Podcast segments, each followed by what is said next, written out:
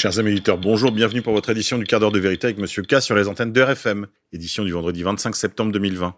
Aujourd'hui, nous fêtons les Hermans, du germanique Harry, armée et man pour homme, mais également les Firmins, évêques et martyrs du IVe siècle qui a converti au christianisme l'Aquitaine, l'Auvergne et la Picardie. Couillonavirus. À Marseille, le maire et la région dénoncent un affront après les annonces de Véran. Après qu'Olivier Véran a annoncé ce mercredi 23 septembre que la Guadeloupe et la métropole ex-Marseille passaient en zone d'alerte maximale entraînant la fermeture totale des bars-restaurants, le président LR de la région Provence-Alpes-Côte d'Azur ainsi que le maire de Marseille ont dénoncé une punition collective et une décision prise de façon unilatérale. Le premier adjoint à la mairie de Marseille, Benoît Payan, a remis une couche en dénonçant un affront après l'annonce sans concertation par le gouvernement de restrictions incroyables dans la ville pour lutter contre le Covid-19. Une nouvelle fois, notre territoire est montré du doigt, a fustigé Benoît Payan. Olivier Véran a justifié les mesures annoncées par la volonté de, ouvrez les guillemets, protéger les habitants de Marseille. Il s'agit évidemment d'une punition collective pour le travail constant et, il faut dire, insolent du professeur Raoult, malgré son caractère un peu complice du pouvoir lorsqu'il parle des masques. Il ne lui pardonne pas l'hydroxychloroquine. Couillonavirus encore. Fermer les bars et les restaurants n'aura pas d'impact sur la progression de l'épidémie, affirme un spécialiste. Selon Yves Buisson, épidémiologiste et président de la cellule Covid-19 de l'Académie nationale de médecine, l'avancée de l'épidémie en France est inquiétante, mais les nouvelles mesures de restriction imposées par le gouvernement ne sont pas forcément appropriées. Si la situation est inquiétante selon lui, il ajoute que ce n'est pas encore la catastrophe. On ne peut pas encore dire que l'épidémie est hors de contrôle. Mais si on veut vraiment freiner l'épidémie et éviter des mesures de reconfinement partiel, je ne suis pas sûr que fermer les bars et les restaurants soit le plus efficace dans l'immédiat d'autant que les propriétaires de ces établissements font beaucoup d'efforts pour que les mesures sanitaires soient respectées, et ce ne sont pas dans ces endroits que naissent les foyers d'infection. Où se font les contaminations? Dans les transports en commun, dans la rue, dans un bar? On ne peut pas le savoir. Ce qui est sûr en revanche, c'est que dans la liste des clusters identifiés, on ne voit pas apparaître des bars et des restaurants. Malgré le ton très conciliant de l'expert, qui croit à l'existence de cette épidémie, il n'en demeure pas moins que la décision de fermer les bars, les restaurants lui semble complètement hors de propos. Et ça reste le plus important. France d'après. Un jeune homme grièvement blessé à l'arme blanche lors d'une bagarre. Pour une raison encore ignorée, une violente bagarre a éclaté entre deux jeunes hommes mercredi soir rue Boris Vian dans le 18e arrondissement de Paris. Vers 21h20, l'un des deux individus a porté un coup de couteau à l'autre, le blessant grièvement à la cuisse gauche. Au moment où il a été transporté à l'hôpital, le pronostic vital de ce dernier était engagé.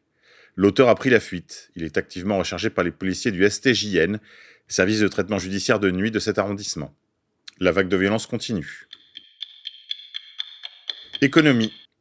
But avale Conforama et devance Ikea. Conforama est officiellement cédé à Mobilux, maison mère de But. Ce rapprochement permet la constitution d'une alliance entre les deux principaux distributeurs français de meubles en France, indique le nouveau responsable de Conforama France. Il s'agit de la naissance d'un nouveau géant français du meuble. But a officiellement mis la main sur son concurrent Conforama. La cession de l'ancienne en difficulté à Mobilux, maison mère de But, a été entérinée avec la nomination d'un nouveau directeur général, Alain Souillard, annoncé aux salariés hier. Les discussions portant sur la cession de Conforama France à Mobilux se sont poursuivies durant l'été. Je vous annonce qu'elles sont désormais closes, indique dans un courrier interne l'ancien PDG de Conforama, Marc Thénard. Ce rapprochement permettra la constitution d'une alliance entre les deux principaux distributeurs français de meubles. AL2, avec leurs quelques 460 magasins et autour de 3,5 milliards d'euros de chiffre d'affaires, les deux enseignes devancent désormais Ikea, environ 3 milliards d'euros de chiffre d'affaires dans l'Hexagone, avec plus d'un quart du marché du meuble. Cela n'a pas levé les inquiétudes des syndicalistes qui s'inquiètent de la poursuite de la casse sociale. Insolite. À Paris, il se gare 4 heures dans un parking et doit payer plus de 170 000 euros de stationnement. Un automobiliste s'est vu réclamer la somme de 170 392 euros pour 4 heures de stationnement dans un parking Indigo à Paris, samedi 19 septembre dernier. Logiquement, il a refusé de régler. Tout aurait dû se terminer très rapidement si un agent était intervenu.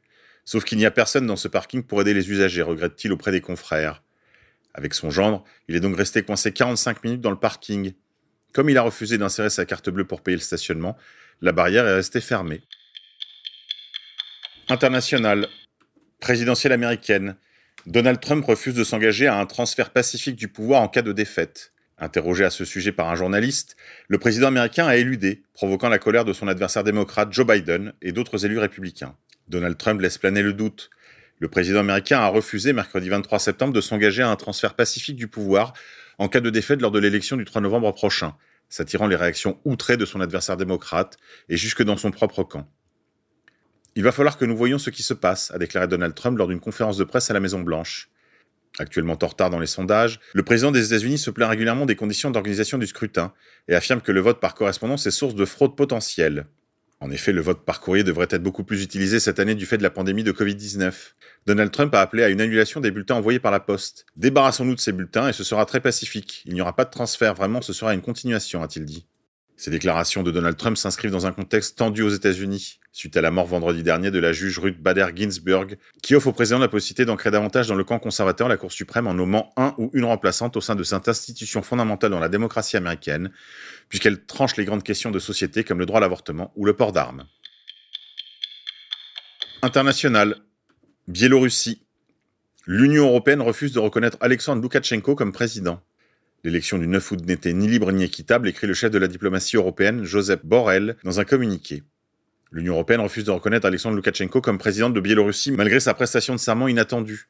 Alexandre Loukachenko, dont la réélection est vivement contestée par des manifestations de type euh, Révolution Orange, a prêté serment pour un sixième mandat mercredi lors d'une cérémonie qui n'a été rendue publique qu'après coup. L'annonce a immédiatement provoqué des manifestations, en particulier à Minsk, la capitale. La police les a dispersés et 364 personnes ont été arrêtées, dont 252 dans la capitale. Joseph Borrell a également demandé aux autorités de s'abstenir de toute répression et violence supplémentaire contre le peuple biélorusse et de libérer immédiatement et sans condition tous ceux qui ont été arrêtés. Monsieur Borrell serait mieux inspiré de s'adresser de la sorte à Emmanuel Macron, après deux ans de gilets jaunes réprimés dans le sang. Depuis quand c'est l'Union européenne qui décide des élections dans des pays souverains? On rêve. Sport. Pour le tournoi de Roland Garros, les limitations à 1000 personnes seront levées. Et Guy Forget en espère jusqu'à 5000.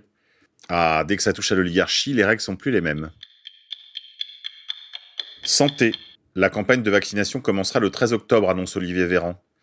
Le ministre de la Santé, Olivier Véran, a rappelé l'importance accrue de ce vaccin cette année, afin de ne pas surcharger les hôpitaux confrontés à l'épidémie de Covid-19.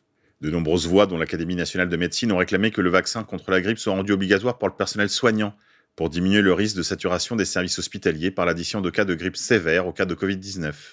L'obligation passerait, je pense, par la loi. Je ne suis même pas sûr que si nous voulions le faire, nous aurions le temps dans les délais impartis, a répondu Olivier Véran. Voilà, alors souvenez-vous, hein, c'est Novax, mais pas que sur le Covid-19. Hein. Refusez tous les vaccins. Ça détruit votre système immunitaire.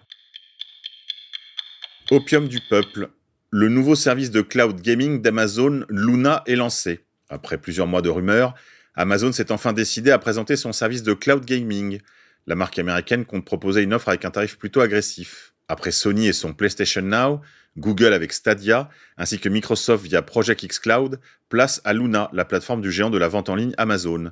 La multinationale dirigée par Jeff Bezos s'apprête à faire son entrée fracassante sur le marché devenu extrêmement concurrentiel du gaming en ligne. À ce jour, aucune date de sortie n'a été communiquée. Dissidence. Le journaliste de Marianne Paul Congé publie un livre, Les Grands Remplacés. Il y déplore que Alain Soral a formé tout un tas de jeunes dans plusieurs domaines. Retrouvez ce croustillant entretien sur Conspiracy Watch ou, de préférence, sur le site d'égalité et réconciliation. Censure. La loi Avia qui avait été retoquée dans son article essentiel par le Conseil constitutionnel revient par l'Union européenne. Le 25 juin 2020, une semaine après que la loi Avia avait été sévèrement censurée par le Conseil constitutionnel, le gouvernement français a demandé à la Commission européenne de faire adopter au niveau européen ce que la Constitution l'empêchait d'adopter en France. Le gouvernement français demande une nouvelle loi européenne pour contraindre les plateformes à retirer promptement les contenus manifestement illicites. Cette demande est le strict reflet de la loi Avia.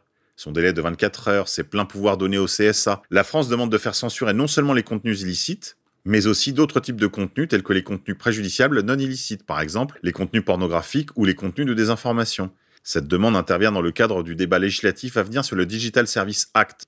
Cette séquence législative ne débutera néanmoins pas immédiatement et ne portera que sur une partie de la loi Avia, la partie qui prétendait lutter contre les contenus haineux. Bon, sur ces entrefaites, on va se quitter en musique je vous propose une jeune femme que j'ai produite dans une vie antérieure, s'appelle Brisa Rocher. Le titre est Whistle. I'm not I'm not. You've got to believe side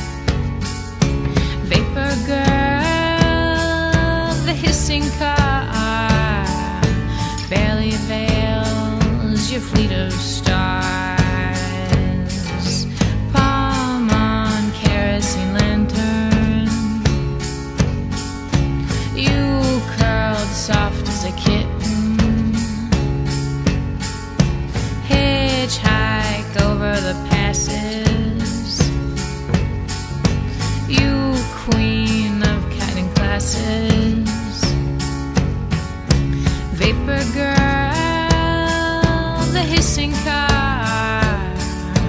Vapor girl, the hissing car. Barely veils your fleet of stars.